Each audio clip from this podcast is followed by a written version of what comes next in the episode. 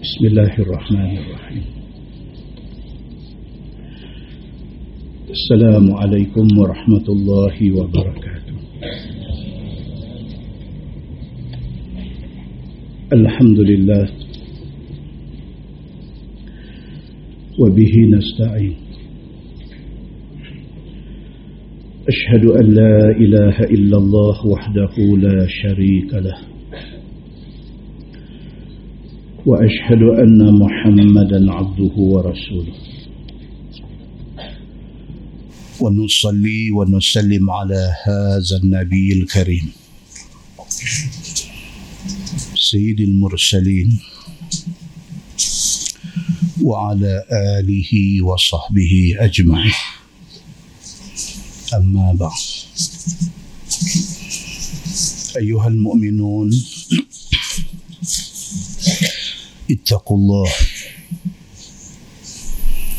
أوصيكم وإياي بتقوى الله. فقد فاز المتقون. مسلمين مسلمات مده مده رحمه الله سبحانه وتعالى. في dalam sebuah hadis عن البراء بن عازب رضي الله عنه قال أول من قدم علينا مصعب بن عمير وابن أم مكتوم. وكان يقرئان الناس.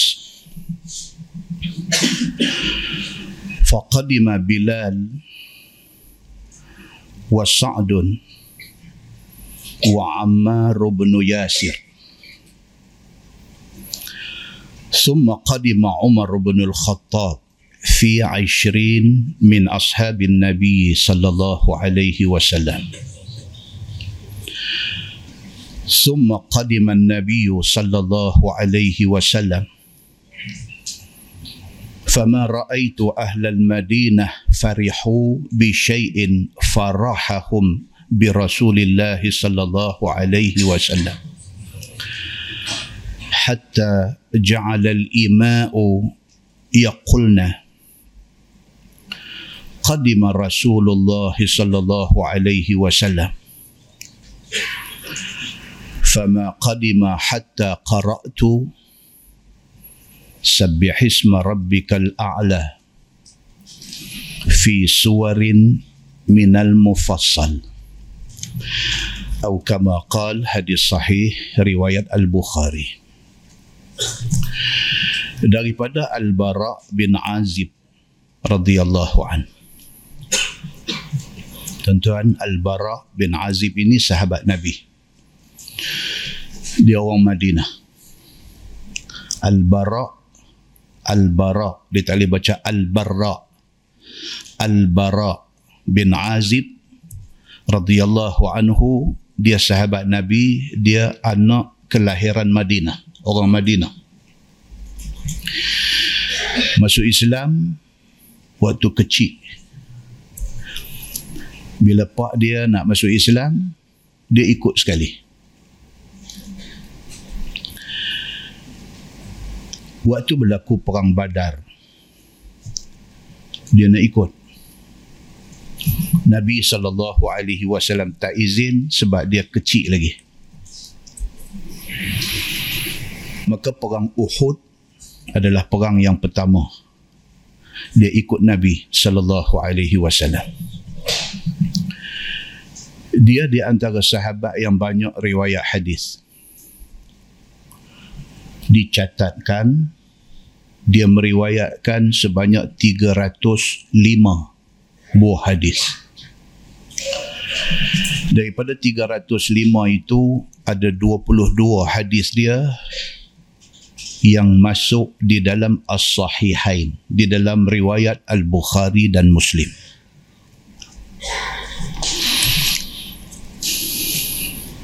Dia wafat di Kufah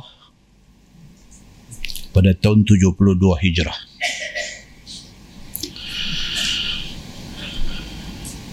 Kalau ikut dia ik- dicatatkan di dalam sejarah dia ikut Nabi sallallahu alaihi wasallam 15 kali dalam perang.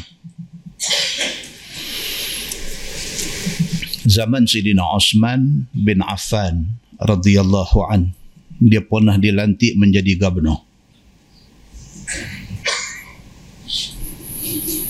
Sewaktu berlaku perang yang penuh kontroversi. Perang Siffin dan perang Jamal di antara Ali bin Abi Talib dengan Muawiyah bin Abi Sufyan dan juga di antara Ali bin Abi Talib dengan Aisyah radhiyallahu anha isteri Nabi.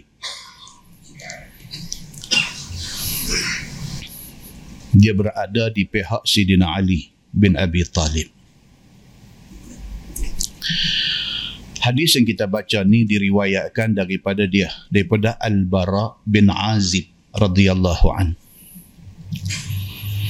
Oleh kerana dia orang Madinah maka dia melihat hijrah para sahabat Nabi ridwanullah alaihim ajma'in termasuk hijrah Nabi sendiri daripada Mekah ke Madinah dia tengok siapa mai dulu siapa mai kendian dia tahu sebab dia orang Madinah.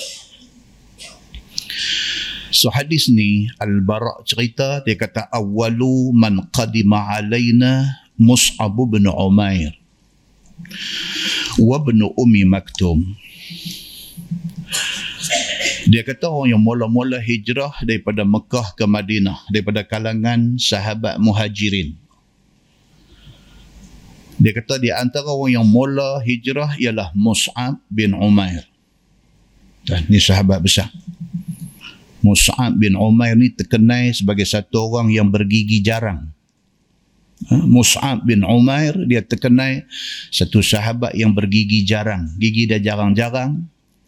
Sehingga kan orang apabila diminta mengulas tentang Mus'ab bin Umair, dia kata Mus'ab bin Umair apabila dia bercakap nampak kebijaksanaan terbit di celah-celah gigi dia. Bijak. Tidak bercakap sia-sia, tidak merapu. Sebaliknya benda yang dia cakap adalah benda ilmu dan benda yang orang boleh kutip ambil manfaat dia. Dia di antara orang yang awal-awal hijrah. Sebelum Nabi SAW hijrah, Mus'ab bin Umar hijrah dulu. Bersama dengan dia ialah Ibnu Ummi Maktum. Dia ni dari segi seniority, dari segi kekananan dia dengan Nabi, dia lebih kurang Bilal bin Rabah. Sebab Ibnu Ummi Maktum adalah salah seorang daripada muazzin Nabi sallallahu alaihi wasallam dia satu orang buta dalam hadis kata kana rajulan a'ma la yunadi hatta yuqalu lahu asbahta asbahta la hadis kata yang kata Ibnu Ummi Maktum ini dia satu orang buta, mata buta, mata tengok tak nampak. Tapi dia jadi Tok Bilai, dia jadi muazzin. Jadi oleh kerana mata dia buta, dia tak tahu bila dia nak kena azan. Dia tak tahu. Hatta yuqalu lahu asbahta. Asbahta. Sehinggalah dia kata dekat dia, dah subuh dah. Dah subuh dah, dia pun bangkit dan dia pun azan.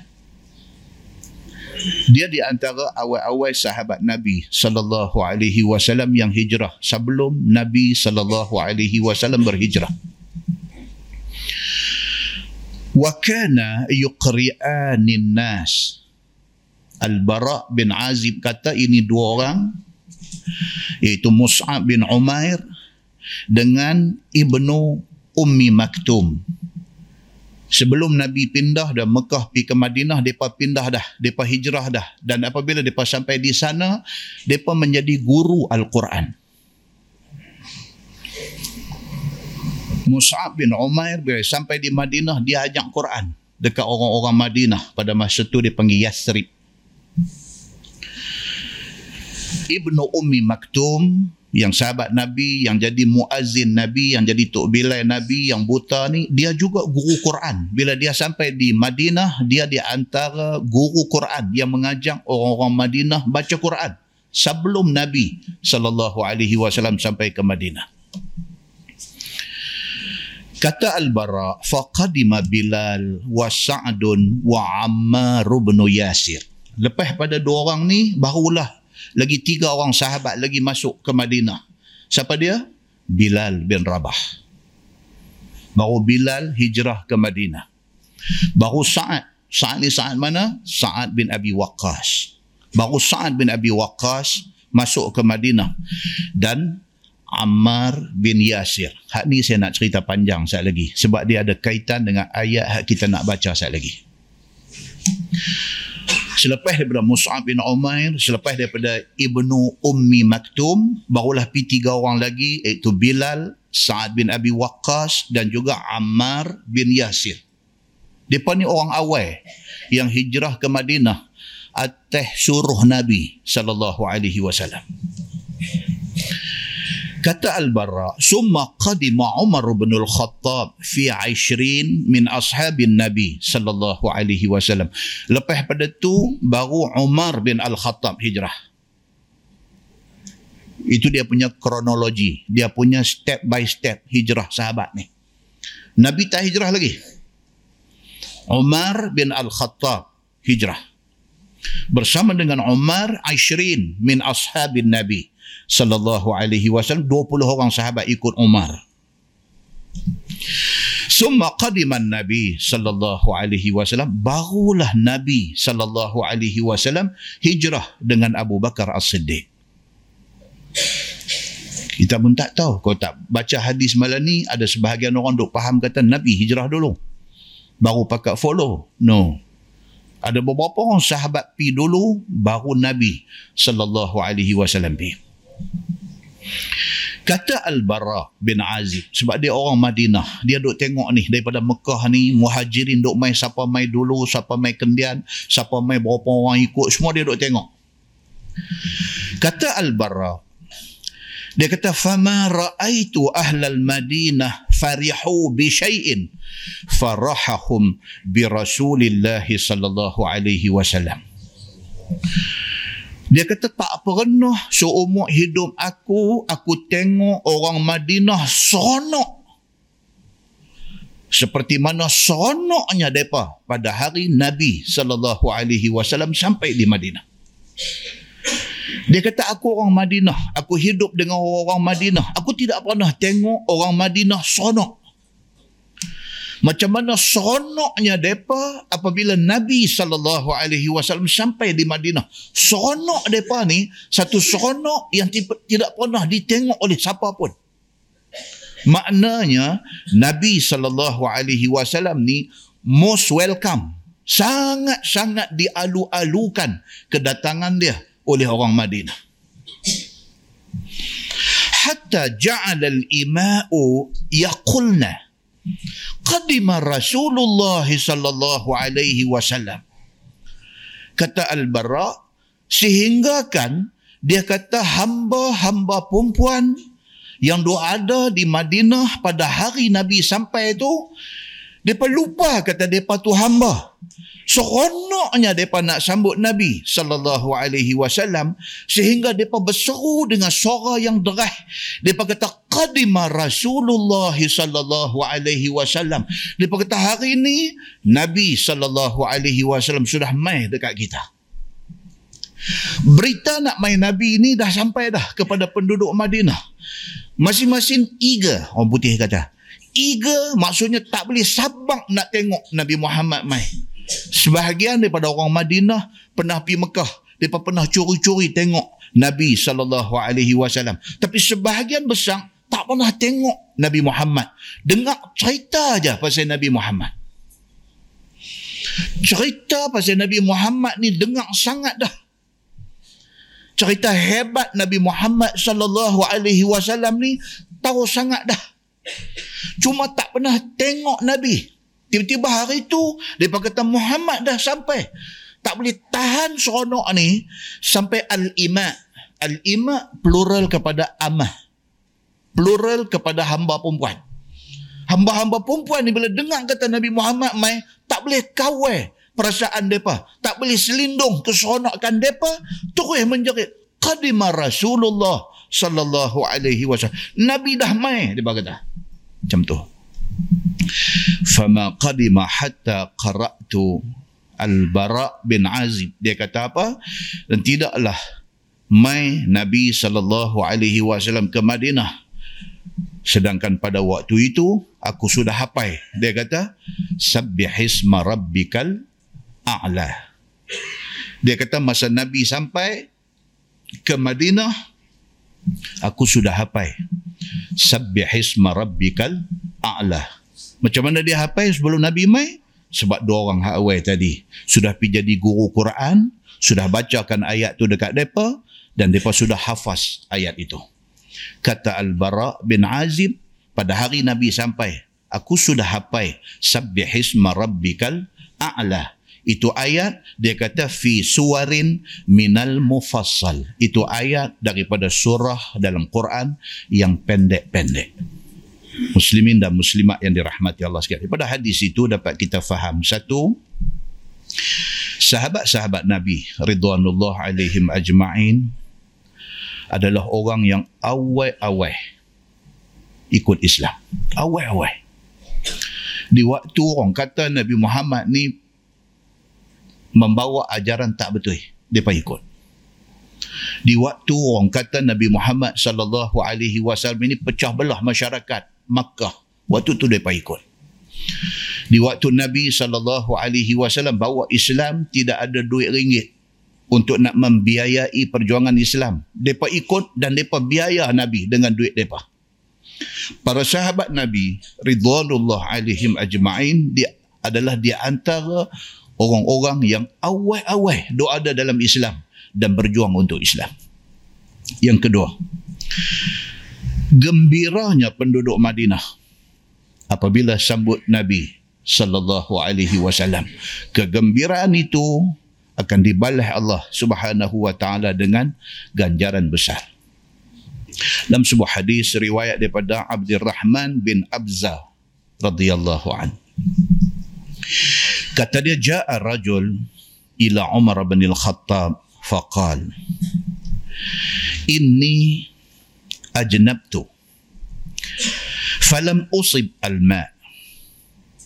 فقال عمار لعمر بن الخطاب لعمر بن الخطاب أما تذكر أن كنا في سفر؟ أنا وأنت. فأما أنت فلم تصلي وأما أنا فتمعقت فصليت. فذكرت للنبي صلى الله عليه وسلم فقال النبي صلى الله عليه وسلم إنما كان يكفيك هكذا.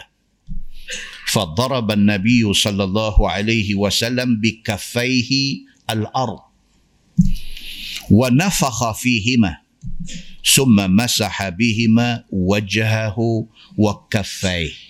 Atau kama qal hadis sahih riwayat al-Bukhari. Ini hadis nak cerita tentang Ammar bin Yasir.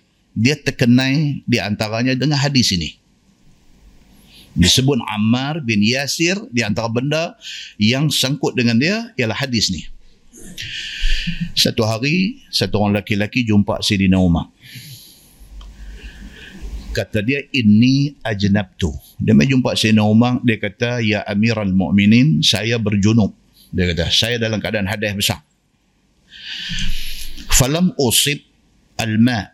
Dia kata aku tak ada air nak mandi wajib. Satu orang mai jumpa Sayyidina Umar dia kata aku hadas besar aku nak mandi wajib tak ada air bila kata macam tu, faqala Ammar bin Yasir li Umar bin Al-Khattab. Dia kata, amma tadhkuru anna kunna fi safar ana wa anta fa amma anta falam tusalli. Tak dan Sayyidina Umar jawab, Ammar bin Yasir. Dia kata ke Sayyidina Umar, dia kata, ya amiran mu'minin, jangan lupa. Dia kata, kita pernah kena masalah ni. Dia kata.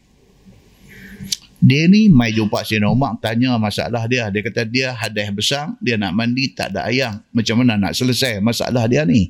Sebab selagi tak selesai masalah hadis besar, selagi itu dia tak boleh semayang.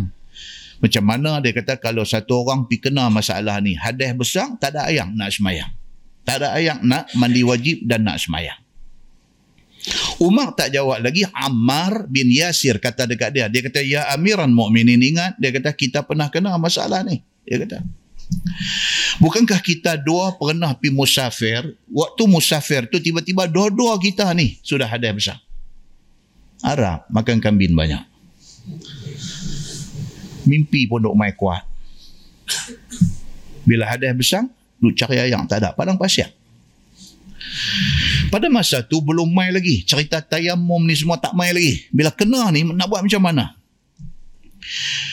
Kata Ammar bin Yasir, dia kata, Ana fatama'aktu fasallaitu. Ammar bin Yasir, bila dia junum, dia hadah besar, nak mandi tak ada ayam, dia fikir dengan otak dia. Dia kata ayam tak ada, dia kata kita pakai debu. Dia buat apa? Ammar bin Yasir, dia stand atas debu, dia gulin. Sebagai nak ganti kepada mandi wajib. Dia fikir otak dia, dia stand atas padang pasir tu dia gulin dia kata fasallaitu. Lepas dia gulin belum habis satu badan semua berdebu dia kata dia pun semayang. Kerana dia berijtihad sebagai ganti ayam pakai tanah dan kalau ayam guna mandi tanah dia rolling dalam tanah tu. Dia fikir itu ijtihad dia dan dia semayang. Dia kata fadhakartu dia kata fa anta Falam tu salli. Dia kata Umar, dia kata aku ingat lagi. Hang tak semayang. Dia kata masa tu. So Umar berijtihad. Ayam tak ada. Jadi tak boleh nak mandi wajib. Jadi oleh kerana hadiah besar, tak boleh semayang. Maka ijtihad dia. Umar berpendapat, selagi tak jumpa ayam, dia tak semayang. Maka Umar tak semayang. Dia kata, ha ingat balik dia kata benda ni. Fadhakartu lin Nabi sallallahu alaihi wasallam Ammar bin Yasir dia kata bila sampai di Madinah dia pergi mengadu benda ni kepada Nabi sallallahu alaihi wasallam. Ammar bin Yasir dia kata ya Rasulullah saya dengan Umar waktu musafir kami sudah mimpi. Kena mandi duk cari air tak jumpa. Jadi saya saya rolling badan saya di dalam pasir lepas itu saya semayang. Umar tak semayang langsung dia kata dia mengadu benda ni kepada Nabi sallallahu alaihi wasallam. Hadis sahih tuan-tuan, eh? riwayat Al-Bukhari. Okey. Faqala Nabi sallallahu alaihi wasallam Nabi bila dengar tu Nabi kata Nabi kata innama kana yakfika hakadha Nabi kata no no no sebenarnya tak payah sampai macam tu Nabi kata tak payah sampai piduk gulin dalam pasir sebagai nak ganti kepada mandi wajib. Nabi kata tak payah sampai macam tu. Nabi kata cukup dengan buat macam ni. Nabi kata. Fadaraban Nabi sallallahu alaihi wasallam bikaffaihi al-ard. Nabi angkat tangan dia, Nabi tepuk dua tapak tangan dia ke padang pasir, ke tanah, ke pasir yang ada di depan tu. Fanafakha fihima. Penuh pasir tu, Nabi muih pasir banyak duk ada ni Nabi Muih bagi tinggal debu nipih summa masaha bihima wajhahu. Kemudian Nabi sapu dengan debu tu di muka dia. Maksud dia apa? Tayammum. Wa kaffai. Kemudian Nabi sapu tangan dia sampailah kepada dua tapak tangan dia. Nabi kata lain kali kalau siapa-siapa hadas besar nak mandi tak ada ayam tayammum dulu memadai dengan tayamum dulu. Tayamum tu apa dia? Ambil debu suci, sapu di muka, sapu tangan kanan dan sapu tangan kiri. Lepas tu dia dah boleh semayang. Macam orang yang sudah angkat hadis besar. Hadis itu popular dengan Ammar bin Yasir. Ammar bin Yasir, satu orang yang hebat. Saya kita nanti baca tafsir cerita pasal dia. Sebelum tu kita kenal dia dulu. Dalam sebuah hadis riwayat daripada Ikrimah radhiyallahu an. Kata dia qala li ibn Abbas li ibnihi Ali intalaqa ila Abi Sa'id fasma'a min hadithihi فانطلقنا فإذا هو في حائط يصلحه فأخذ رداءه فاحتبى ثم أنشأ يحدثنا حتى أتى ذكر بناء المسجد. فقال كنا نحمل لبنة لبنة وعمار لبنتين لبنتين. فرآه النبي صلى الله عليه وسلم فينفض التراب عنه. ويقول ويح عمار taqtuluhul fi'ah al-baghiyah yad'uuhum ila al-jannah wa yad'uunahu ila an-nar qal yaqulu ammar a'udzu billahi minal fitan. Atau kama qal hadis sahih riwayat al-bukhari. Daripada ikrimah. Dia kata pada satu hari ibnu abbas kata kepada anak dia yang bernama Ali Ibnu Abbas siapa tuan-tuan Abdullah bin Abbas siapa Abdullah bin Abbas ni sepupu Nabi satu hari Ibnu Abbas dia kata dekat Ikrimah dan juga kepada anak dia nama Ali. Ali ni Ali mana tuan-tuan? Ali bin Ali bin Abdullah bin Abbas. Depa duk pusing nama tu aja Arab. Depa tak susah macam kita. Kita kan depa hantar WhatsApp kat kita. Tahun 1970 nama anak Ali.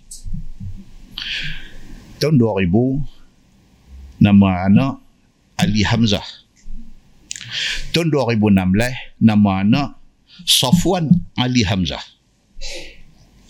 tiga tu tak masuk nama pak eh nama dia seorang pun kita ni buah nama anak suka bagi panjang satu rasa macam tak cukup buah dua patah dua patah rasa macam tiga lah tiga buah lima pun dah baru bin Ali pak dia nama Ali lah tu nampak entah cerita bila kita baca hadis-hadis Nabi sallallahu alaihi wasallam kita jumpa benda-benda ni. Al-Abbas anak dia nama Abdullah. Di antara anak Al-Abbas apa dia? Abdullah dan Al-Fadl dan macam-macam lagi. Dua dah. Mai Abdullah ni dapat anak pun nama Ali balik. Dia duduk pusing macam tu aja. Satu hari Ibnu Abbas ataupun Abdullah bin Abbas dia kata kepada anak dia yang bernama Ali dan juga kepada Ikrimah ni. Dia kata hampa dua-dua ni pi jumpa Abu Sa'id Al-Khudri. Hampa pi jumpa dia, hampa dengar hadis daripada dia. Tuan tengok sahabat-sahabat Nabi dulu. Dia bagi tahu ke anak-anak depa nak pi belajar dekat siapa?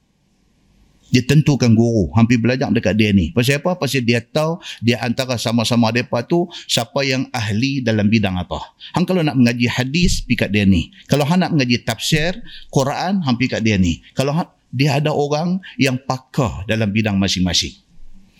Maka kata Abdullah bin Abbas pada anak dia Ali dan juga Ikrimah ni, dia kata hampa pergi cari Abu Sa'id Al-Khudri, sahabat Nabi yang banyak riwayat hadis, hampa pergi dengar hadis daripada dia. Maka Ikrimah dengan Ali pergi cari Abu Sa'id Al-Khudri. Bila dia sampai di sana, Abu Sa'id tengah duduk berbetui dinding rumah dia. Bila dia tengok dia panimai, dia pun duduk, pergi duduk muhtabi. Muhtabi ni duduk macam mana tuan-tuan? Muhtabi ni duduk, kita kata duduk Cina kalah judi. Duduk macam mana? Duduk angkat kepala lutut bagi berdiri, duduk peluk lutut. Dah. Duduk atas lantai ni, angkat lutut tu lepas tu pergi duduk peluk lutut. Orang Melayu kata duduk Cina kalah judi. Sebenarnya itu duduk sunnah Nabi sallallahu alaihi wasallam. Dia panggil duduk muhtabi. Cuma duduk muhtabi ni dilarang ketika dengar khutbah. Itu ada hadis larang. Larang itu larang makruh. Dengar khutbah tak tak disuruh duduk macam tu. Duduk angkat lutut naik duduk peluk tu, itu duduk makruh ketika dengar khutbah. Tapi waktu lain, Nabi SAW rajin duduk macam tu. Terutamanya lepas semayang subuh, nak tunggu matahari naik. Nabi duduk muhtabi. Dia angkat lutut, dia peluk lutut, duduk-duduk macam tu. Sewaktu Ikrimah dengan Ali, anak kepada Abdullah bin Abbas, pi rumah Abu Sa'id Al-Khudri, dia tengok depan ni mai, dia pun pi duduk, dia duduk muhtabi macam tu di depan depa. Kemudian dia cerita dekat depa. Dia kata aku nak cerita dekat hampa sewaktu Nabi sallallahu alaihi wasallam hijrah dari Mekah mai ke Madinah. Sewaktu tu Nabi suruh kami-kami ni semua ni suruh bina masjid. Kata Abu Sa'id Al-Khudri. Kata dia, kunna nahmilu labinah labinah. Kami pun ambil batu. Batu-batu besar ni ambil seketui-seketui angkat. Mai letak nak buat dinding masjid. Wa Ammar labinatain labinatain. Dia kata tapi Ammar bin Yasir dia ambil dua-dua ketui. Orang lain angkat seketui, batu besar, angkat seketui pi letak angkat seketui pergi letak tapi Ammar bin Yasir dia ambil dua ketui sekali bawa. Dia ambil dua ketui sekali bawa. Fara'ahu nabi sallallahu alaihi wasallam fayanfudhu turab anhu. Nabi sallallahu alaihi wasallam tengok. Tengok Ammar bin Yasir dia gelut lebih pada orang lain oleh angkat seketui-seketui dia angkat dua ketui sekali. Dia gelut dalam nak buat kebaikan. Bila Nabi wasallam tengok macam tu Nabi pi dekat dia. Bila Nabi sampai dekat dia Nabi membuih debu-debu yang lekat di muka dia. Nabi membuih buang debu yang lekat di muka Ammar bin Yasir. Wa yaqul dan Nabi kata ha, yang ni yang nak jadi fokus hadis ini Sambil Nabi duduk sapu buang debu di muka Ammar bin Yasir, Nabi kata, Waiha Ammar. Nabi kata, kesian dekat Ammar bin Yasir ni. Nabi kata, kesian dekat dia. Taqtuluhul fi'atul baghiyah. Nabi kata, dia akan dibunuh oleh kumpulan yang menderhaka. Nabi kata. Ini mukjizat Nabi sallallahu alaihi wasallam terbit di mulut Nabi satu kalam yang benda tu tak jadi lagi. Bila nak jadi, lepas Nabi wafat esok ni, baru benda tu nak jadi. Nabi sebut masa tu.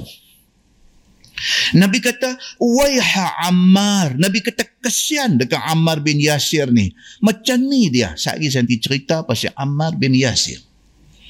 Kesian dekat Ammar bin Yasir ni punyalah bersungguh-sungguh dia untuk Islam tapi ending kesudahan hidup dia dia akan mati dibunuh oleh fi'ah al-baghiyah oleh kumpulan manusia yang buruh buruh ni maksud apa tuan-tuan? Pemberontak. Dia akan dibunuh oleh puak pemberontak. Yadu'uhum ilal jannah Nabi kata kesian dengan Ammar bin Yasir ni. Dia ajak orang kepada syurga. Wa yad'unahu ila nar. Tapi orang ajak dia masuk neraka. Nabi cakap macam tu. Nabi cakap tu depan dia. Sambil Nabi duk buang debu daripada muka dia, sambil Nabi kata macam tu. Nabi kata kesian dekat hang. Hang punya bagus. Hang orang baik. Tapi kesudahan hang, hang akan mati dibunuh oleh pemberontak. Nabi sallallahu alaihi wasallam kata, hang ajak manusia ke syurga. Tapi geng yang bunuh hang ni mengajak hang ke neraka. Qala kata Ibnu Abbas wa yaqulu Ammar Ammar bila Nabi kata lagu tu depan dia, kata kat dia, kata hang esok nanti mati kena bunuh dengan puak pemberontak. Nabi kata lagu tu dekat dia, dia kata, A'udzubillahi minal fitan. Dia kata aku minta berlindung dengan Allah Subhanahu wa taala daripada fitnah yang Nabi sebut ini. Tuan-tuan muslimin dan muslimat yang dirahmati Allah sekalian. Ammar bin Yasir. Sehari nanti baca tiga kali abang dah.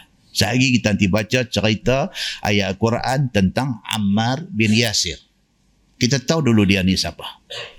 Bapa dia nama Yasir bin Amir. Bapa dia. Dia ni asal orang Yaman. Bukan orang Mekah, bukan orang Madinah. Dia pemain pada Yaman. Dia ni. Pak dia mai daripada Yaman mai ke Mekah, mai dengan tujuan nak cari sedara dia yang hilang beberapa tahun saudara pak dia hilang pak dia duk cari ni saudara yang hilang ni sampai di Mekah mai duk cari di Mekah bila sampai di Mekah syok dengan Mekah Pak dia terus buat keputusan kata nak menetap di Mekah. Pak kepada Ammar. Ammar bin Yasir bin Amir. Sampai-sampai di Mekah tujuan nak cari saudara yang hilang. Tengok keadaan di Mekah dia seronok. Terus kata nak menetap di Mekah. Satu orang kaya Mekah pada masa itu nama Abu Huzaifah bin Al-Mughirah. Orang kaya Mekah. Kapiang. Dia tengok bapa Ammar ni, dia tengok Yasir ni, dia dia berkenan. Dia ambil Yasir ni jadi hamba dia. Kemudian dia pegu Yasir ini dengan hamba perempuan dia yang bernama Sumayyah. Tuan pernah dengar nama Sumayyah? Siapa buat nasyid tajuk Sumayyah? Hijaz. Sumayyah ni hamba perempuan kepada Abu Huzaifah bin Al-Mughirah. Dia tengok Yasir, bapa Ammar ni dia berkenan, dia ambil jadi hamba dia, dia bagi kahwin dengan hamba perempuan dia yang bernama Sumayyah. Hasil perkahwinan ni dapat Ammar. Itu cerita dia. Bila Ammar ni besar, Abu Huzaifah merdekakan Ammar. Merdekakan dia. Si dia budak bagus, very good looking. Abu Huzaifah tengok budak ni comel dia berkenan. Dia merdekakan Ammar. Ammar bila dimerdekakan, dia duk explore dalam Mekah, dapat tahu kata ada satu orang nama Muhammad bin Abdullah, duk bawa satu ajaran baru, nama dia Islam di rumah Al-Arqam bin Abil Arqam. Dia pergi. Pertama kali dia duduk di dalam kelas Nabi sallallahu alaihi wasallam sudah jatuh hati. Terus dia jumpa Sayyidina Abu Bakar As-Siddiq ni Ammar bin Yasir ni. Dia jumpa Abu Bakar As-Siddiq, dia kata ya Abu Bakar aku nak masuk Islam. Abu Bakar bawa dia pergi dekat Nabi. Ashadu an la ilaha illallah wa ashadu anna Muhammadan Rasulullah. Dia masuk Islam. Dia balik rumah, dia jumpa mak dia, dia jumpa bapak dia. Dia jumpa mak dia Sumayyah, dia jumpa bapak dia Yasir bin Amir. Dia jumpa, dia kata mak, ayah, dia kata meh masuk Islam. Saya dah masuk dah, dia kata. Agama ni betul. Bapa dia tak cakap banyak, mak dia pun tak cakap banyak, pi jumpa Nabi sallallahu alaihi wasallam, asyhadu an la ilaha illallah wa asyhadu annaka rasulullah. Mengucap depan Nabi, jadi Islam tiga-tiga beranak ni. Bila tahu kepada pengulu dia, Abu Huzaifah bin Al-Mughirah, tahu kata depa ni semua dah masuk Islam, dia sudah naik angin. Apatah lagi Abu Jahal mai kata dekat Abu Huzaifah ni. Dia kata apa hang? Hang dah buat jasa dekat keluarga ni. Depa ni tak tahu from nowhere. Tak tahu mai mana ni depa ni ni. Hang ambil dia, hang belah dia, hang bagi menikah dengan hamba perempuan hang. Hang merdekakan anak depa. Macam ni depa buat ke hang? Depa boleh pi ikut Muhammad. Apa ni? Dia hangat. Maka akhirnya bermulalah penyiksaan ke atas tiga beranak ni ke atas Ammar, ke atas bapa dia Yasir, ke atas mak dia Sumayyah. Dia pada heret di tengah padang pasir. Tambat tangan dan kaki, kuda heret atas tangan pasir. Di atas padang pasir. Lepas itu bagi pakai baju besi. Tahak di tengah panai. Bapa dia disalai atas api. Disalai dia atas api. Ammar pun kena juga salai hati happy. Kalau tuan-tuan buka dalam satu buku Siar A'lam An-Nubala. Ini satu buku bagus. Tulis oleh Imam Az-Zahabi. Ulama hadis. Dia buat main satu hadis di sana di dalam Siar A'lam An-Nubala. Dia buat main satu hadis. Kata sewaktu Ammar tengah kena salai hati happy tu. Nabi mai. Nabi mai, Nabi pegang hubung-hubung kepala. Sabar. Ammar bin Yasir. Nabi pegang hubung-hubung kepala dia. Nabi kata, sambil Nabi sapu tu, Nabi kata, wahai api, jadilah engkau sejuk seperti mana engkau pernah sejuk ke atas Ibrahim. Tiba-tiba, api jadi sejuk. Ammar tidak cedera dan tidak mati di dalam penyiasaan itu. Tapi bapa dia syahid di dalam penderaan itu. Mak dia Sumayyah Abu Jahal mai ambil satu besi panah cucuk kemaluan dia dan dia syahid. Dia perempuan pertama syahid di dalam Islam. Ini adalah laluan yang dilalui oleh Ammar bin Yasir, satu keluarga. Ni, saat kita nak baca cerita dia di Magali Abang. Saat kita nanti baca cerita dia. Demikian hebatnya para sahabat Nabi diuji kerana Islam. Kita hari ini senang lenang jadi orang Islam. Tak ada apa satu hal mai dekat kita. Pun kita tak mau jaga Islam. Sahabat Nabi nak ambil Islam, nak kata Islam jadi agama dia, macam ni punya kena. Ammar bin Yasir selamat. Dia tak mati dengan penyiksaan itu. Dia turun hidup. Lepas wafat Nabi, naik Sayyidina Abu Bakar As-Siddiq. Abu Bakar lantik dia jadi ketua tentera. Abu Bakar hantar dia memimpin satu tentera untuk lawan Musailamah Al-Kazab. Kita dah baca dah cerita. Siapa dia dia ni? Satu orang yang mengaku jadi Nabi. Sewaktu Nabi masih ada. Nabi dah ada lagi. Dia mengaku dia jadi Nabi. Sampailah zaman Sayyidina Abu Bakar As-Siddiq. Abu Bakar hantar pasukan tentera yang Ammar bin Yasir ada dalam pasukan itu. Pergi bunuh Musailamah Al-Kazab. Satu mai zaman pemerintahan Sidina Ali bin Abi Talib. Dia ni umur panjang. Ammar bin Yasir. Mak dia, ayah dia mati kena dera, dia umur panjang. Sampai wafat Sina Bakar, naik Sina Umar, dia hidup lagi. Wafat Sina Umar, naik Sina Osman, dia hidup lagi. Wafat Sina Osman, naik Sidina Ali bin Abi Talib, dia hidup lagi. Waktu zaman Sidina Ali bin Abi Talib, fitnah paling dahsyat sudah jadi. Ali tiba-tiba pergi jadi bergaduh dengan Muawiyah bin Abi Sufyan. Ali tiba-tiba sudah pergi jadi berperang dengan Aisyah isteri Nabi sallallahu alaihi wasallam. Dalam keadaan politik pada masa itu berserabut, berceramuk yang itu yang kata fitnah. Keadaan politik yang berserabut, berceramuk, tak tahu nak side belah siapa. Lah kita tak ada apa lagi lah ini. Aku ni nak pergi kat UMNO ke, nak pergi kat PAH ke, nak pergi kat PAN ke, nak pergi kat PKR ke, nak pergi kat bersatu apa satu. Tu pun sabut Nabi tak tahu nak kata apa dah. Aku pening, aku sabut, aku pening. Tak ada apa, itu biasa. Itu parti politik.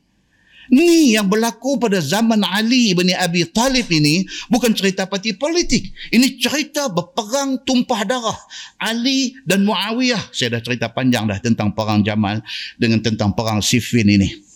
Sahabat Nabi Ridwanullah alaihim ajma'in pada masa itu tak tahu nak side belah siapa. Balik ni Ali. Ali tak payah cerita Ali ni siapa. Hebatnya Ali ni. Balik ini Aisyah. Tak payah cerita Aisyah ni siapa. Hebatnya Aisyah ini. Buka hadis cerita kelebihan Ali. Buka hadis cerita tentang kelebihan Aisyah. Sahabat pening kepala. Tak tahu nak set belah siapa. Pada ketika itu, Ammar bin Yasir. Dia set sebelah Ali bin Abi Talib. Dan akhirnya dalam perang Siffin, dia mati dibunuh di dalam perang Siffin. Waktu tu umur dia 88 tahun. Tuan-tuan, 88 tahun dia pergi berperang lagi. Muslimin dan muslimat yang dirahmati Allah sekalian, demikian yang dikatakan para sahabat Nabi ridwanullah alaihim ajma'in. Hebatnya mereka ini.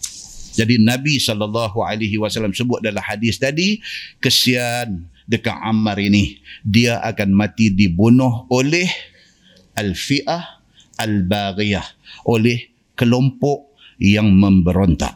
Nabi sebut macam tu. Kesian kat dia. Dia mengajak orang kepada syurga. Tapi orang mengajak dia ke ke neraka. Bila Nabi kata lagu tu depan dia, dia kata apa? A'udzu billahi minal fitan. Ya Allah, aku minta berlindung daripada fitnah itu.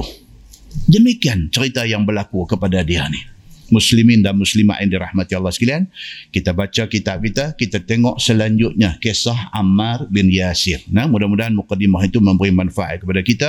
Kita menggunakan tafsir Nurul Ihsan jilid 2 tafsir Nurul Ihsan jilid 2 kita masih lagi berada di dalam tafsir Suratun Nahli. Muka surat 318 dia kata kisah awal Islam. Islam mula-mula dulu ni. Firman Allah, A'udzubillahi minasyaitanirrajim. Man kafara billah ba'da imani illa man ukriha wa qalbuhu mutmainnun bil iman. Itu ayat dia. Bermula mereka yang kufur dengan Allah kemudian daripada beriman dia. Ini cerita kata ada orang dalam Islam ini sudah jadi Islam murtad. Nauzubillahi min zalik. Tuan, murtad sudah menggejala dalam masyarakat kita hari ini. Murtad. Sampai ke tahap buat permohonan di mahkamah untuk keluar Islam. So sampai tahap tu. Hak tak sampai tahap tu, hak duk buat kelaku yang boleh jadi murtad ni tak tahu nak abang dah. Yang duk buat kelaku. Yang kelaku yang buat tu boleh membawa kepada murtad ni. Tak tahu nak abang dah. Suka-suka hati tulis dalam Facebook menghina Islam. Suka-suka hati upload dalam Instagram satu video pendek menghina Islam. Tak tahu nak abang dah. Orang duk tunjuk kat kita lepas satu-satu, lepas satu-satu, mereka duk screenshot, hantar mail, lepas tu ustaz, tengok ustaz, pasal jadilah ni, tengok kita naik cerin bulu rumah, takut. Nama Muhammad, nama Abdullah, nama Islam, tapi boleh tulis, boleh buat posting, boleh update dia punya media sosial dia yang tulisan itu menunjuk kata dia menghina Islam, agama dia sendiri. Kita duk baca ayat Quran ni Tuhan kata apa? Man kafara billah ba'da imanih. Barang siapa yang kufur dengan Allah selepas dia beriman. Selepas dia jadi orang Islam, tiba-tiba dia tunjuk dia tak suka Islam. Illa man ukriha wa qalbuhu mutmainnun bil iman. Melainkan mereka yang dipaksa atas lafaz kufur. Ini kes lain. Dia tak suka-suka hati nak menghina Islam. Dia tak suka-suka hati nak merosakkan akidah dia. Tapi dia dipaksa suruh kata dia keluar daripada Islam. Macam mana duk jadi di mana lah ni tuan-tuan? Di Syria. Syria itu negeri orang Islam. Syria itu Syam. Syria hari ini ditakdirkan Allah diperintah oleh satu manusia yang kata dia Islam tapi dia memaksa rakyat dia suruh mengucap kata dia Tuhan. Video tersebar begitu banyak. Syiah di Syria ditangkap ahlu sunnah wal jamaah dipaksa suruh kata la ilaha illallah So sebut la ilaha illa bashar. Kalau video itu tipu, tipulah. Tapi itulah video yang ditunjukkan. Dipaksa rakyat dia suruh kata dia Tuhan. Maksudnya apa? Dipaksa suruh murtad daripada Islam. Maka ayat ni dia kata apa?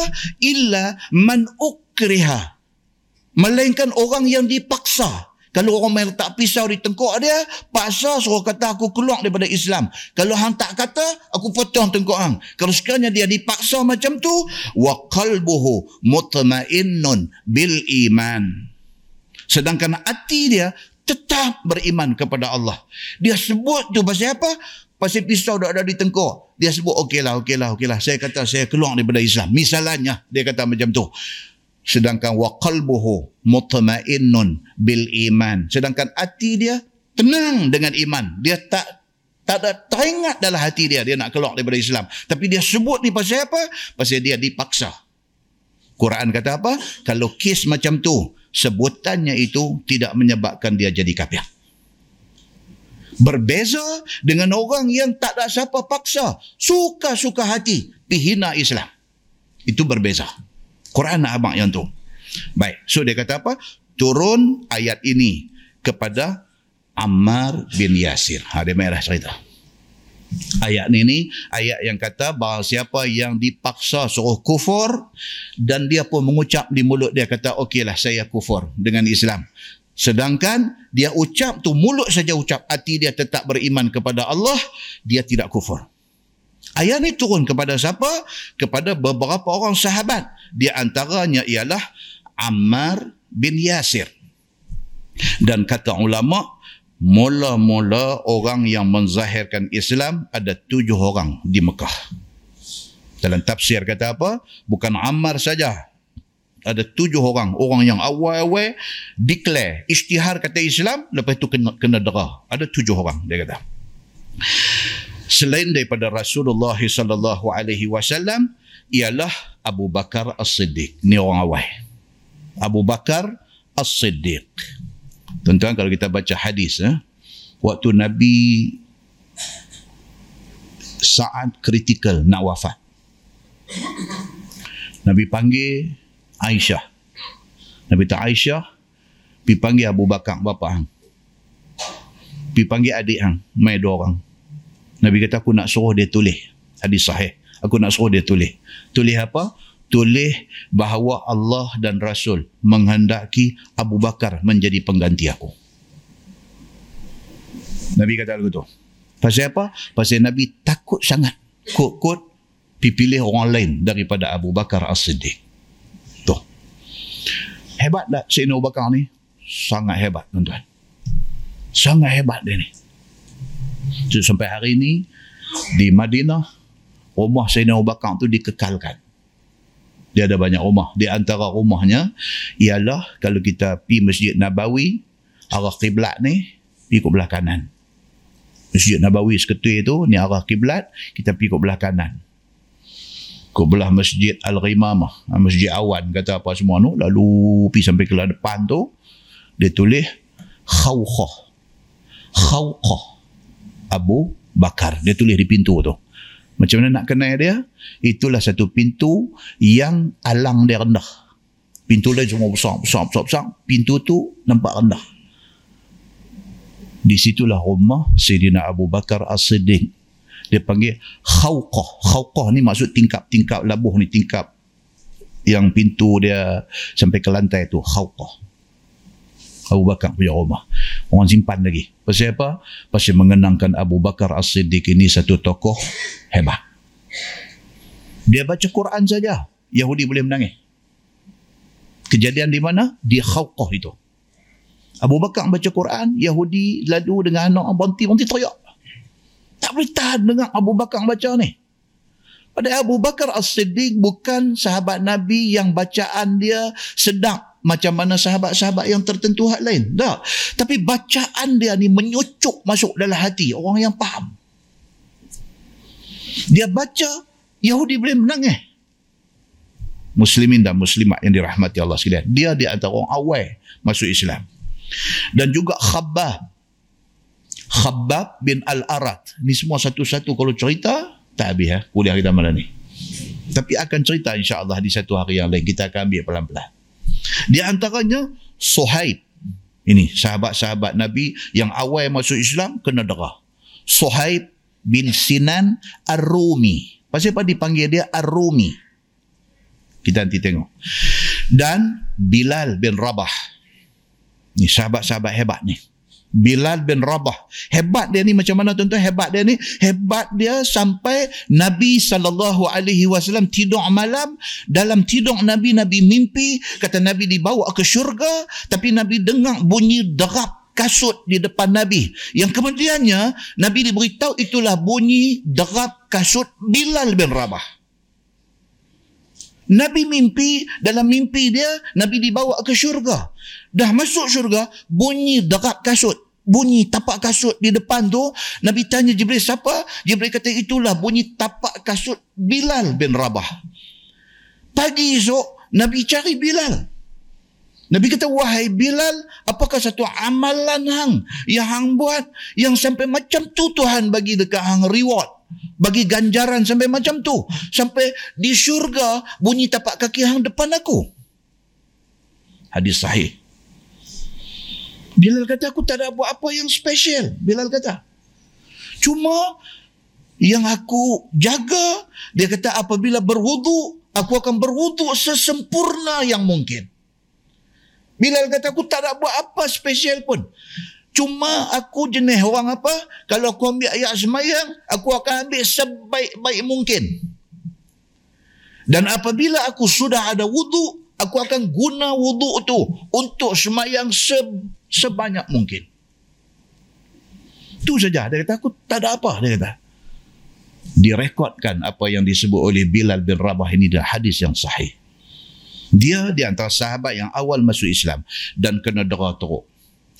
Ammar bin Yasir salah seorang.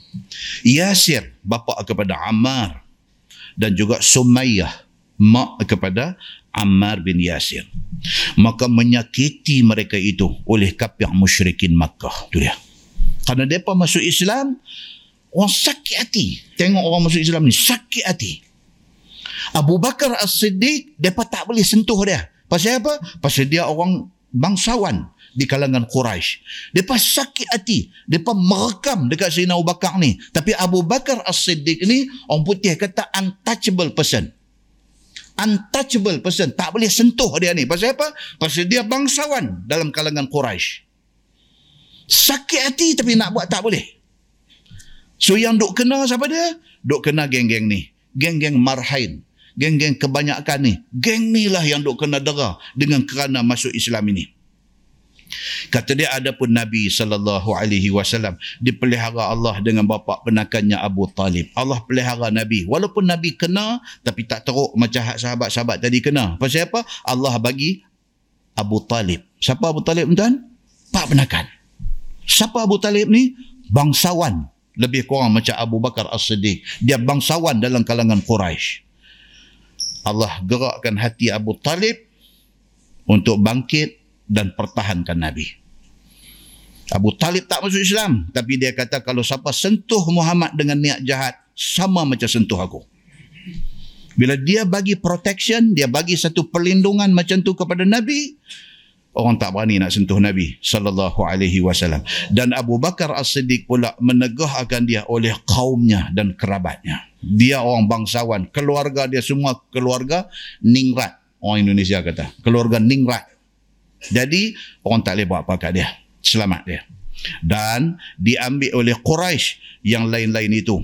Dirantai mereka itu. Dijemur mereka itu pada matahari. Maka Bilal Al-Habashi baca Allahu Ahad. Ahad. Yang ni kita cukup tahu cerita ni. Bilal kena ni sampai tak ada apa terbit di mulut dia. Melainkan dia kata Ahad. Apa maksud Ahad? Allah Tuhan yang Esa. Apa buatlah apa pun kat aku, aku percaya Tuhan aku Allah ada dan dia Tuhan yang esa. Tidak ada sekutu bagi dia. Bilal bin Rabah macam tu. Sehinggalah beli akan dia oleh Abu Bakar As-Siddiq dan memerdekakan dia. Abu Bakar tak boleh tahan. Tengok Bilal duk kena, dia pergi nak beli Bilal. Pada mulanya dia tak mau jual. Abu Bakar guna pengaruh dia sebab dia orang bangsawan akhirnya dia jual kat dia. Bila Abu Bakar boleh beli Bilal, dia merdekakan Bilal pada hari dia beli itu juga. Bilal dimerdekakan. Ini pun ada satu hadis ni kita baca pada waktu lain. Bila Abu Bakar kata dia nak merdekakan Bilal, apa Bilal kata dekat Abu Bakar tu? Ada satu hadis pula nanti kita baca waktu lain. Dan mati dibunuh akan Yasir dan Sumayyah yakni ibu bapa Ammar. Mak bapa Ammar Yasir dan Sumayyah habis dua-dua mati. Kedua mereka itu adalah orang yang mula-mula syahid di dalam Islam. Tu dia tuan-tuan. Bahagia mereka ni di syurga esok. Dan dibakar akan khabab. Itu ha, sebab Allah duk jual itu kebab tu dibakar. Khabab dibakar. Dia kata disalai tetapi tiada mati. Dan diazab akan Suhaib bin Sinan tetapi tidak mati. Dan adapun Ammar disuruh oleh Quraisy supaya kufur dengan Muhammad. Dia ni. Ammar bin Yasir. Dia paksa dia suruh dia kata dia keluar daripada Islam. Maka ia ikut mereka itu. Tapi hatinya tiada suka. Ha, dalam, Nabi suruh. Nabi kata hang katalah apa yang mereka mau. Kata jangan takut. Allah subhanahu wa ta'ala tahu isi hati hang begitu maka dikhabarkan kepada Nabi sallallahu alaihi wasallam maka sabda Nabi tiada bahwasanya Ammar penuh iman daripada ubun-ubun kepala sampai tapak kaki Nabi suruh dia. Nabi pi upang kepala dia. Lepas tu Nabi kata, wahai api jadilah sejuk seperti mana hang pernah sejuk kepada Nabi Ibrahim AS. Nabi dah pesan kat dia, suruh dia. Orang hak tak tahu ni. Apabila mereka tengok kata Ammar pi mengaku kata dia keluar daripada Islam. Dia pun habaq dekat Nabi. Dia berkata, Ya Rasulullah, habislah Ammar. Dia berkata, pasal apa? Ammar sudah tidak tahan dengan deraan yang mereka bagi kat dia. Dia dah keluar di mulut dia. Kata dia tinggalkan Islam. Nabi kata no. Nabi kata Ammar daripada ubung-ubung kepala, ujung rambut sampai ujung kaki penuh dengan iman. Nabi kata macam tu. Dan sudah bercampur imannya itu dengan darah dan dagingnya. Nabi kata aku kenal Ammar. Ammar, kalau hampa nak main cerita kat aku, kata dia ni dah kalah dalam perjuangan, jangan cerita. Nabi kata, aku kenal Ammar, ujung rambut sampai ujung kaki. Badan dia penuh dengan iman. Darah daging dia iman. Nabi kata. Nabi kata macam tu. Maka datang Ammar kepada Nabi sallallahu alaihi wasallam, menangis Ammar ini. Maka sabda Nabi sallallahu alaihi wasallam, "Apa kena dengan engkau wahai Ammar?" Lepas pada dia dibebaskan, dia mai jumpa Nabi menangis dia di depan Nabi ni. Nabi kata awak pasal apa? Jawab Ammar, jahatlah saya ya Rasulullah. Hamba telah caci akan tuan hamba. Dia pergi kata dekat Nabi, dia kata saya habislah, saya dah jadi orang jahat dah hari ni. Pasal apa? Satu, pasal saya dah terbit di mulut saya kata saya tinggalkan Islam. Yang kedua, Depa suruh saya caci tuan, saya caci tuan. Saya habislah saya hari ini. Dia mai kata dekat Nabi sallallahu alaihi wasallam. Maka sabda Nabi sallallahu alaihi wasallam, betapa hati engkau wahai Ammar sentiasa sembah ia, yakni sembah Allah. Tetap dengan iman maka jadilah Nabi sallallahu alaihi wasallam sapu dua mata Ammar dan sabda Nabi jika mereka itu ulang lagi dera ke atas kamu maka kata barang yang engkau telah kata tadi. Dia mai kata lagu tu Nabi kata no no no hang jangan susah hati. Aku tahu hang siapa. Islam dan iman dah sebati dah dalam diri hang dan aku nak bagi tahu ke hang Nabi kata, kalau lepas ni depa tangkap hang lagi, depa dera hang lagi, depa paksa hang suruh kata hang keluar pada Islam, depa paksa hang suruh hang cerca dan hina aku, hang turut. Nabi kata tak apa. Pasal hati hang Allah yang mengetahui penuh dengan iman kepada Allah Subhanahu wa taala. Maka turunlah ayat tadi. Ha, tu kata sebab nuzul ayat, turun ayat, man kafara billah ba'da imanih illa man ukriha wa qalbuhu mutmainnun bil iman. Turun ayat tu. Ayat tu nak cerita tentang iman Ammar bin Yasir tidak terjejas. Tuan-tuan, yang kata Ammar bin Yasir ni dalam sebuah hadis riwayat daripada Ali bin Abi Talib. Dia kata, Ja'a Ammar yasta'zinu ala Nabi sallallahu alaihi wasallam. فقال النبي صلى الله عليه وسلم ائذنوا له مرحبا بالطيب المطيب أو كما قال حديث صحيح رواية الترمذي daripada Ali ibn Abi Talib dia kata satu hari Nabi tengah duduk sembang ada beberapa orang sahabat duduk sembang Ja'a Ammar Ammar mai Ammar mai Nabi tengah duduk sembang dengan beberapa orang sahabat bila mai yastazinu ala Nabi sallallahu alaihi wasallam minta izin nak mai join Nabi sembang. Itu adab. Adab. Kita kalau ada orang duk sembang, kita nak pergi join, tanya dulu. Tak apakah saya nak join sekali? Takut depa ada satu topik yang depa tak suka kita dengar. Ha? Ada. Kita tanya dulu, eh, nampak rancak sembang ni, nak join boleh ke? Oh, depa tanya ni, sari-sari hang mai. Ha, jangan dupi. Mana tak ada tajuk, tak ada kata kat kita ke apa tak tahu. Kan? Ada. Kita jangan spoil orang punya majlis. Orang punya majlis tu depa duduk 4 5 orang tu daripada satu majlis depa. Kita masuk mungkin spoil. Boleh merosakkan majlis tu. Tanya dulu. Saya join sama tak apa ke? Ada pun mai mai tak ada apa tak ada apa kami sembang biasa. Pi duduk. Nabi duduk dengan sahabat-sahabat. Ammar mai. Ammar bin Yasir dia mai dia minta izin dia kata ya Rasulullah bolehkah saya nak join sama faqala nabi sallallahu alaihi wasallam Nabi kata dekat kawan mai abang ni izanulah. Nabi kata bagi dia join. Bagi bagi dia mai. Tak apa. Nabi kata marhaban. Nabi kata pula kat dia marhaban bitayyibil mutayyab. Nabi kata selamat datang kepada orang yang baik atas pada baik. Itu dia. Itu dia panggil apa tuan-tuan? Itu dia panggil endorsement. Satu pengesahan daripada Nabi. Nabi mengesahkan kata Ammar bin Yasir ini bukan sahaja orang baik. Bahkan dia baik atas pada baik. Nabi kata nak main join, main, main, main. main. Bagi dia main join dengan kita. Pasal apa? Nabi kata pasal dia orang baik atas pada baik. Yang kata Ammar bin Yasir. Dalam sebuah hadis lain riwayat pada Anas bin Malik radhiyallahu an. Dia kata qala Rasulullah sallallahu alaihi wasallam innal jannah dengan baik-baik. Nabi sallallahu alaihi wasallam bersabda, Nabi kata innal jannah la tashtaqu ila thalatha. Ali wa Ammar wa Salman. Hadis riwayat Imam At-Tirmizi. Dalam Majma' Az-Zawaid dia kata hadis ini hasan dia kata baik. Anas bin Malik kata apa? Nabi sallallahu alaihi wasallam pernah sebut. Nabi kata innal jannah la tashtaqu ila thalatha. Nabi kata syurga sangat merindui tiga orang ini. Nabi kata syurga la tashtaqu. Syurga rindu untuk nak sambut tiga orang ni. Siapa? Ali, Nabi kata. Sidina Ali bin Abi Talib. Siapa? Ammar bin Yasir. Syurga duk tunggu mereka. Yang ketiga, Salman Al-Farisi. Syurga duk tunggu mereka ni.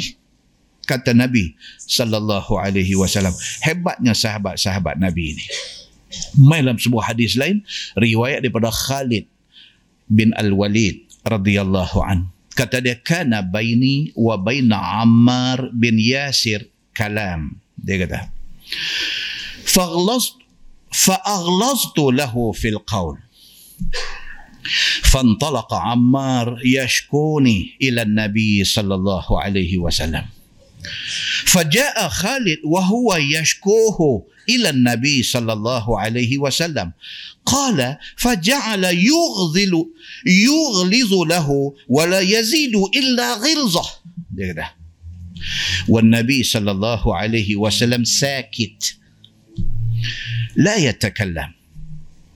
فبكى عمار وقال يا رسول الله ألا تراه؟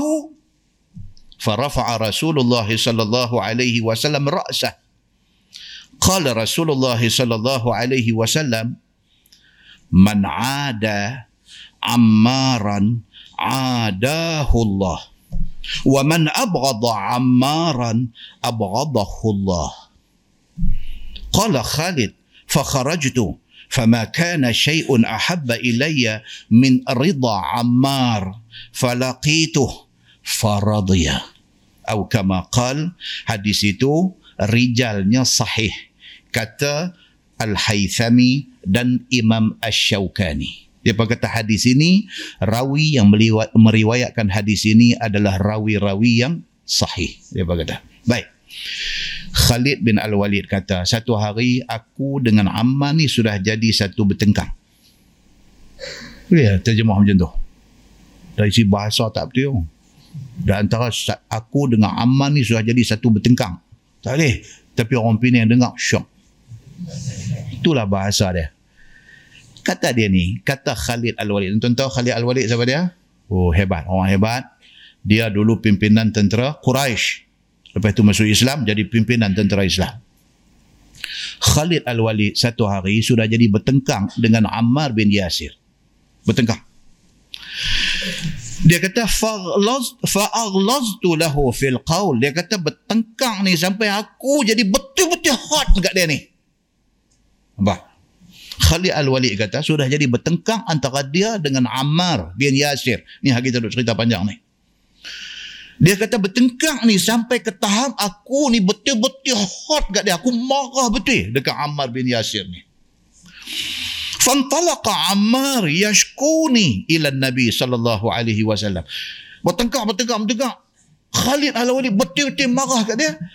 Ammar lari pergi mengadu kat Nabi marah dia ni dengan Nabi ni dia marah dia lari dia pergi jumpa Nabi sallallahu alaihi wasallam Dia pergi habang dekat Nabi, Ya Rasulullah. Dia kata, Khalid Al-Walid ni sudah macam ni, macam ni, macam ni. Cerita dekat Nabi. Faja'a Khalid wa huwa yashkuhu ila Nabi sallallahu alaihi wasallam. Khalid Al-Walid pun dah jadi bertengkar dengan Ammar, dia pun pergi cari Nabi. Nak pergi habang dekat Nabi ke? Sampai-sampai Syekh ni duk mengadu dulu. Dia ni potong pergi lagi awal, dia kata. Qala kata Khalid Al-Walid faja'ala yughzil yughlizu lahu wa la yazidu illa ghilzah. Dia kata aku sampai-sampai aku nak cerita, nak mengadu dekat Nabi yang aku sudah jadi bertengkar dengan Ammar. Sampai-sampai dia duduk ada sana dah. Dia duduk mengadu dulu pada aku. Maka bertambah meruap aku ni. Meruap tu terjemahan tu. Nampak? Bertambah meruap ni maksud apa? Lagi mendidih ya. Dia ingat nak pergi report kat Nabi. Tengok dia ni lagi awal. Sampai dah bagus yang duduk cerita dekat Nabi. Oh, dia kata macam ni. Wan Nabi sallallahu alaihi wasallam sakit. Dia kata dan Nabi sallallahu alaihi wasallam sakit. Sakit ni bukan sakit. Ha, sakit maksudnya diam, tak bercakap. Sakit kan? Kita sakit ni sakit lah. No. Ammar sampai dekat Nabi duk cerita pasal dia duk bergaduh dengan Khalid Al-Walid tadi.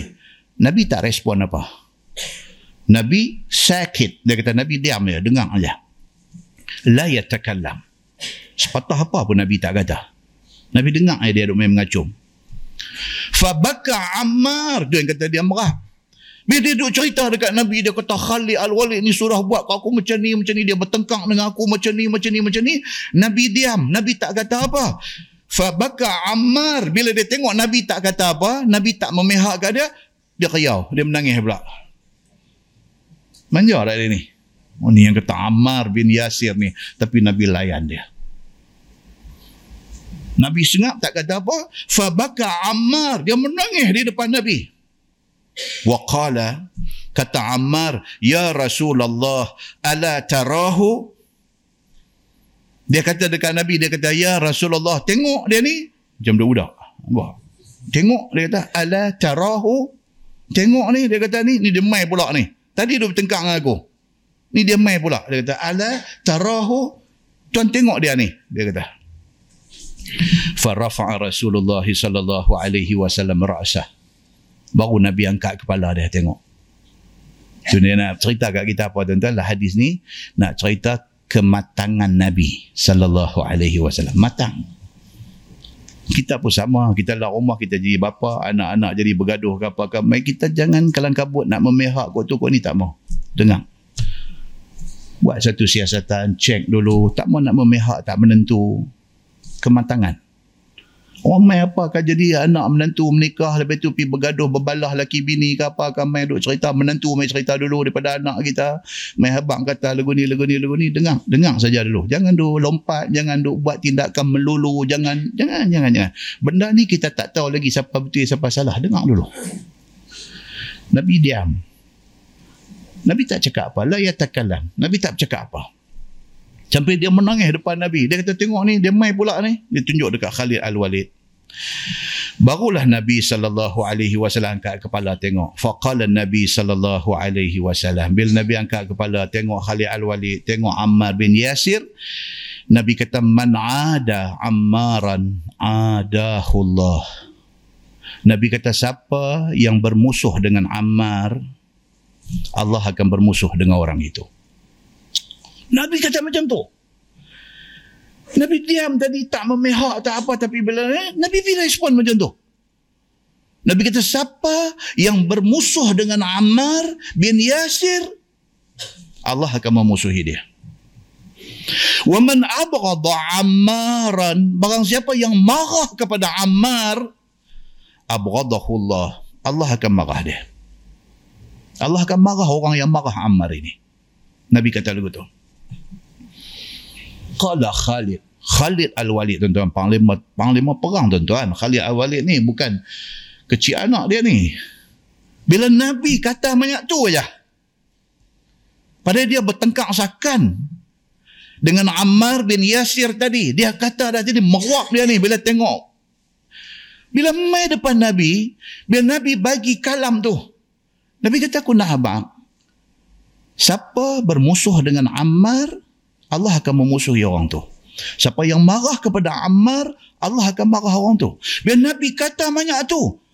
Qala Khalid. Khalid Al-Walid terus kata apa? Fakharaj tu. Aku keluar. Dia tak bersagang dah depan Nabi. Dia duk kata, Ya Rasulullah tak boleh. Dengar dulu. Saya. No. Kalam Nabi itu final.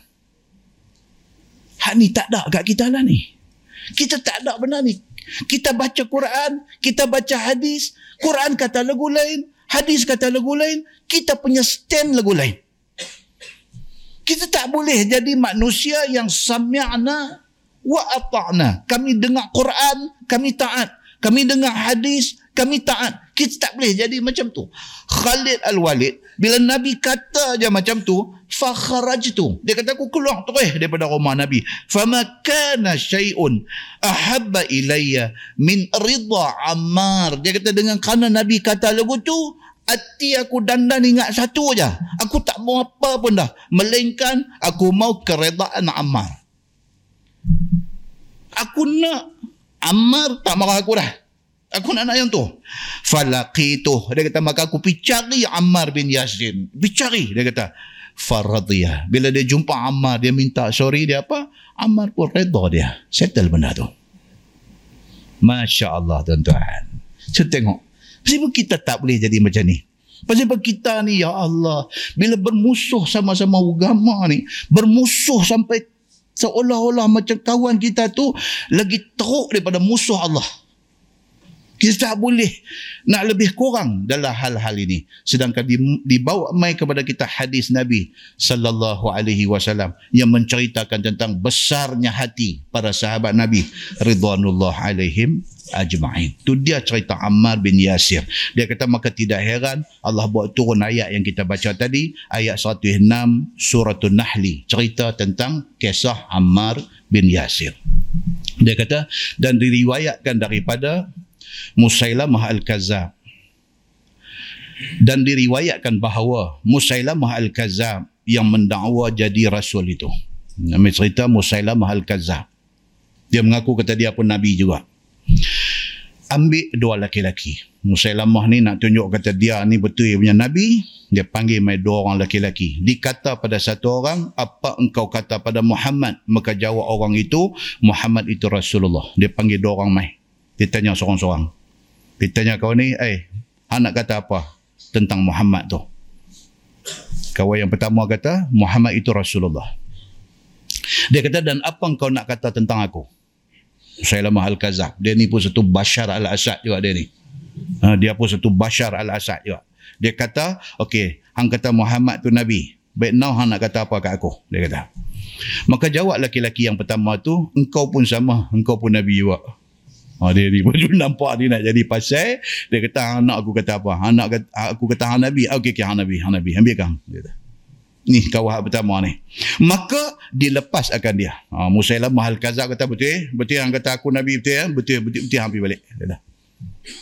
Kawan yang kedua pula. Dikata bagi satu orang laki-laki yang lain. Apa engkau kata tentang Muhammad itu? Jawab laki-laki itu, Muhammad itu Rasulullah.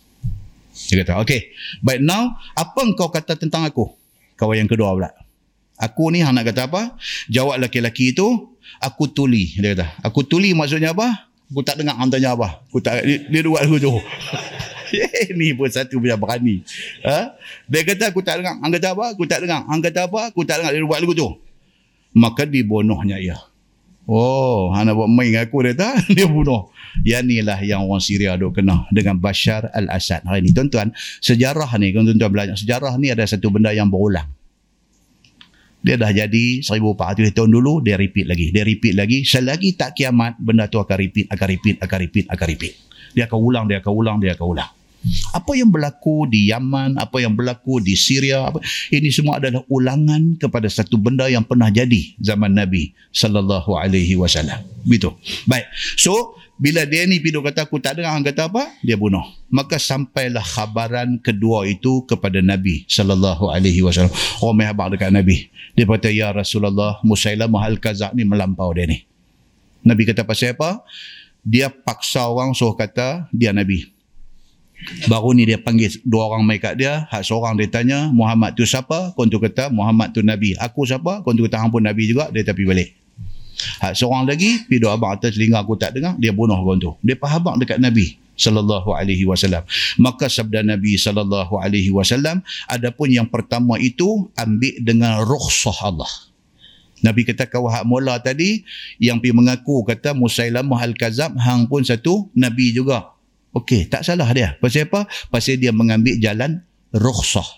Jalan meringankan akibat yang nak kena kat dia. Hati dia tetap beriman kepada Allah, tetap kata Musailamah ni hang bukan Nabi. Tapi mulut kata. Dia ambil jalan itu tidak salah, Nabi kata. Dan lapangnya ataupun dengan yang kedua. Manakala orang yang kedua itu, maka menzahir dia dengan yang sebenar. Hak kedua ni berani. Dia tak peduli. Aku tak akan kata hang Nabi. Muhammad saja Nabi, hang bukan Nabi.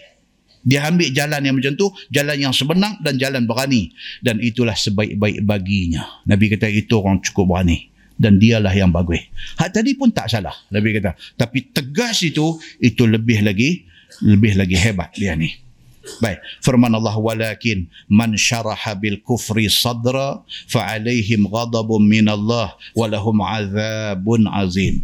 Dan tetapi mereka yang hatinya terbuka kepada kufur Nabi kata Quran kata berbeza dengan orang yang willing willing to murtad. Tak ada siapa paksa dia, tak ada siapa ugut nak bunuh dia. Suka hati dia. Yang hari itu Pulau Pinang ada satu kes, satu budak mengaji sekolah agama. Mengaji sekolah agama. Tinggal Islam. Tulis dalam Facebook. Isytiharkan dia dengan bini dia, dua-dua tinggal Islam. Ramai orang pakat buat rombongan pergi jumpa dia. Buat rombongan pergi jumpa dia. Panggil dia, dia, dia, dia, dia, dia tak mau sembang. Pergi balik, pergi balik, pergi balik. Dia kata, saya dah buat keputusan dan keputusan ni saya dah fikir habis. Dia kata, tak payah tak payah siapa mai, tak payah nak mai terang kat saya. Saya pun mengaji sekolah agama dulu dia kata.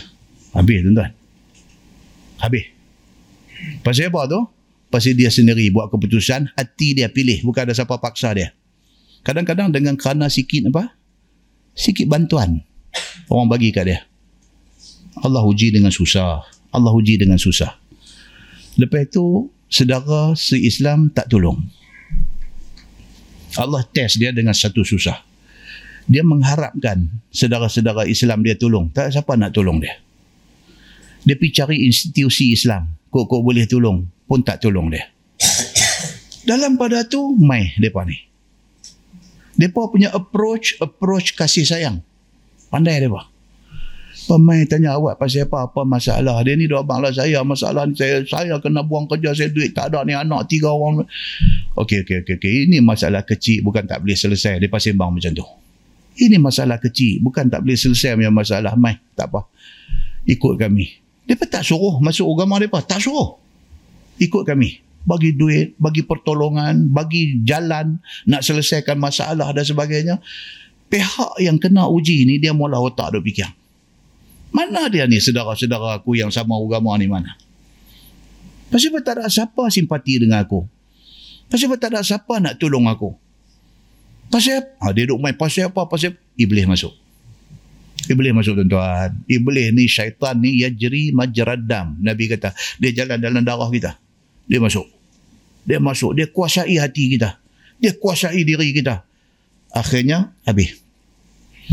Ya, berkata macam ni Islam ni semua atas atas kertas ya dalam buku ya nampak cantik. Dalam actual kehidupan tak harap lah tak boleh pakai lah dia kata.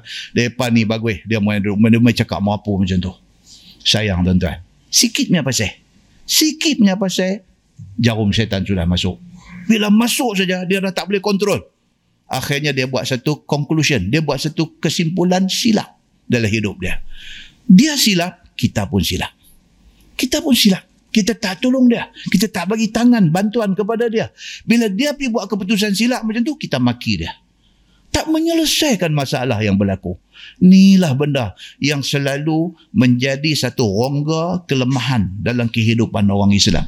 Kita kurang kasih sayang dan kurang rasa bantu-membantu di antara sama-sama kita. Kita suka nak pelingkup kawan yang nak jatuh. Kawan tu nak jatuh, kita pergi tendang dia bagi dia jatuh cepat lagi. Kita tak ada hati perut dalam nak menolong sama-sama saudara seagama. Inilah musibah yang mai kat kita. Muslimin dan muslimat yang dirahmati Allah sekalian. Tuhan kata walakin man syaraha bil kufri sadra fa alaihim ghadabun min Allah wa lahum azabun azim. Dan tetapi mereka yang hati mereka terbuka dan dengan senang hati nak tinggalkan Islam. Maka atas mereka itu murka daripada Allah. Orang yang eh, baru dia hantar mereka saya. Dia pun buat macam satu poster. Hmm, budak-budak yang krisis apa jiwa. Krisis jiwa ni. Dia duk cari apa kita tak tahu dalam hidup dia. Dia krisis dia pergi buat satu poster dia tembak masuk dalam Facebook dia tembak merata sana sini. Tajuk poster tu apa? I hate ustaz. Tajuk poster dia tu I hate ustaz. Aku benci dengan ustaz. Jadi macam tu. Awak lah pergi jadi macam ni. Ustaz mana yang dia marah sangat ni?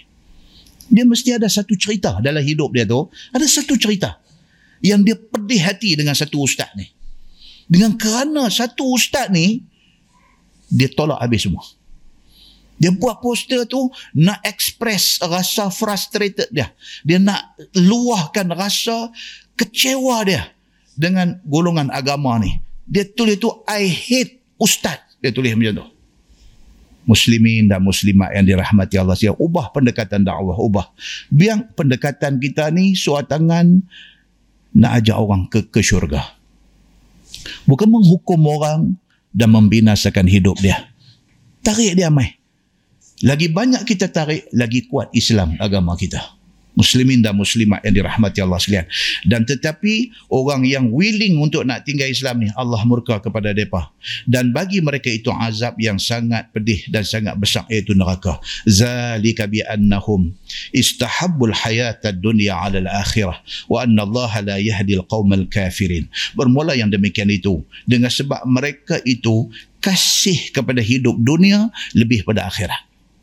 Hadut jadi dalam masyarakat ni apa dia? Dunia ni terlampau besar dalam hati dia banding dengan akhirat. Akhirat tak berapa besar dalam hati dia. Dia nak dunia. Dia nak ligan dunia. Dia nak berjaya atas dunia. Dia nak rebut dunia. Dia tidak nampak akhirat itu yang menyelamatkan dunia dan akhirat dia. Dia tak nampak. Dan bahawasanya Allah subhanahu wa ta'ala tidak hidayah akan kaum yang ni segala kapiak kepada jalan agama Allahu ala qulubihim wa sam'ihim wa absarihim wa ulaika humul ghafilun. Bermula segala mereka itu ialah orang yang Allah Taala tutup hati mereka itu. Ha nauzubillahi min zalik. Jangan kita sampai Tuhan tutup hati tak mau macam mana ni Tuhan boleh tutup hati? Pasal kita. Kita mengambil sikap tak mau pada agama. Bila kita ambil sikap tak mau pada agama Allah akan tutup hati kita. Satu hari Allah tutup hati kita. Pasal kita tak mau. Kalau kita tunjuk kita mau, kita usaha cari, Allah akan bantu kita. Tapi kalau kita tunjuk kita tak suka, rumah duduk sebelah masjid ni berpuluh tahun dah. Tak pernah kita mai nak ambil tahu apa aktiviti masjid. Oh sayang tuan-tuan. Kita tak cari hidayah Allah. Macam mana Allah nak bagi kasih sayang kat kita? Kita tak cari. Jangan dia kata di sini apa dia? Ulaikal ladzina taba'a Allahu ala qulubihim. Mereka itu adalah orang yang Allah dah tutup dah hati mereka itu. Dan pandangan dan pendengaran mereka itu Allah Subhanahu wa taala tutup sam'ihim telinga mereka. Tak dengar apa dah. Orang mengajak agama ke, orang baca ayat Quran ke, hadis Nabi ke, dia tak masuk dalam telinga. Tak masuk. Tak masuk. Pasal apa?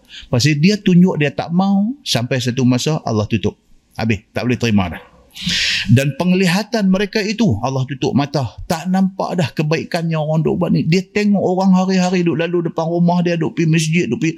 Dia tak berasa nak pergi. Mata dia tengok tapi tak dapat yang tibar. Jangan sampai tahap tu. Dan bermula mereka itu adalah orang yang lalai sekalian daripada jalan agama. Tuhan kata inilah orang yang lalai. Akhirnya dia menolak hidayah petunjuk daripada diri dia maka dia tidak dapat hidayah dan petunjuk Allah Subhanahu wa taala. La jarama annahum fil akhirati humul khasirun. Tidak syak lagi. Tuhan kata bahawasanya mereka itu di hari akhirat esok orang yang rugi sekalian mereka itu. Kerana mereka tinggal beriman sedangkan beriman itu adalah kepala modal. Dia kata syarat kita nak dapat syurga kena Islam kena beriman bila Islam bila iman kita buang syarat untuk nak dapat syurga sudah tidak ada. Itulah kepala modal kita. Apa dia? Jaga Islam dan jaga iman. Maka rugilah orang yang buang Islam dan iman ini. Masuk mereka di dalam neraka itu muabbadan yakni selama-lamanya. Wallahu a'lam. Lepas ini kita masuk. Summa inna rabbaka lilladzina hajaru min ba'di ma futinu. Summa jahadu wa sabaru. Inna rabbaka min ba'diha laghafurur rahim. Dia akan mai ayat lepas ini cerita tentang orang yang berhijrah dari Mekah ke Madinah setelah mereka kena dera cukup-cukup. Lepas itu mereka berhijrah. Dan dia akan mai lagi kepada kita beberapa kisah sahabat. Sahabat Nabi selain daripada hak tadi kita sebut tujuh orang tadi dia akan sebut lagi beberapa orang lagi. Di antaranya ialah Ayash bin Rabi'ah. Ha, ni kita nanti cerita insyaAllah dalam kuliah yang akan datang. Ayash bin Rabi'ah dia ni siapa dia? Dia ni sedara satu mak dengan Abu Jahal. Satu mak, pak lain-lain. Dia dengan Abu Jahal ni satu mak. Siapa dia? Ayash bin Rabi'ah.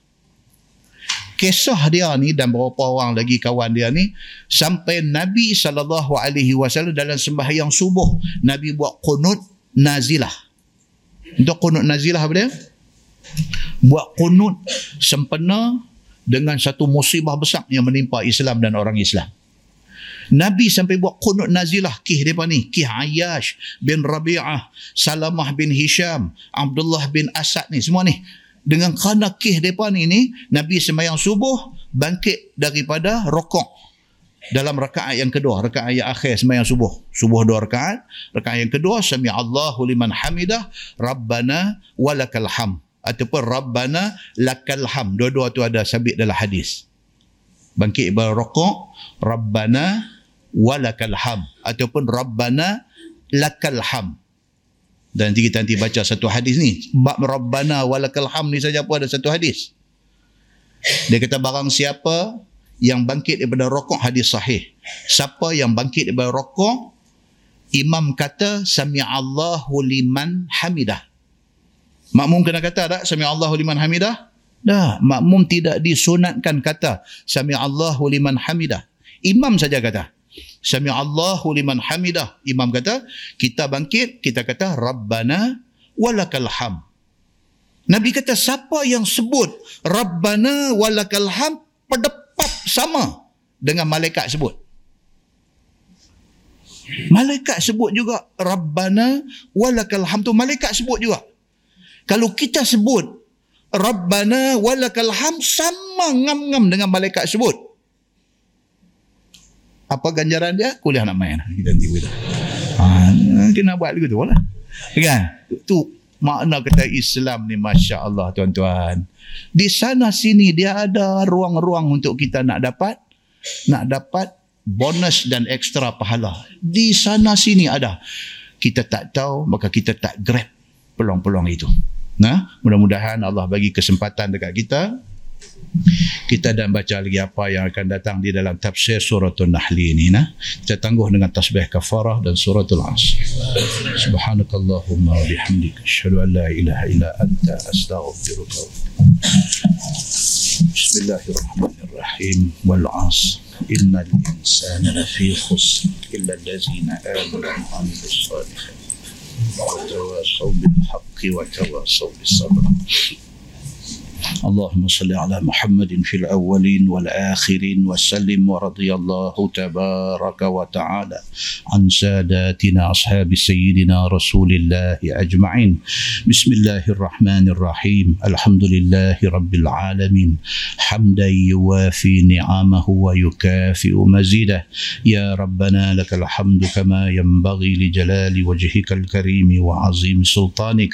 رضينا بالله ربا وبالإسلام الإسلام دينا وبمحمد نبيا ورسولا. اللهم افتح علينا فتوح العارفين وارزقنا فهم النبيين بجاه خاتم المرسلين.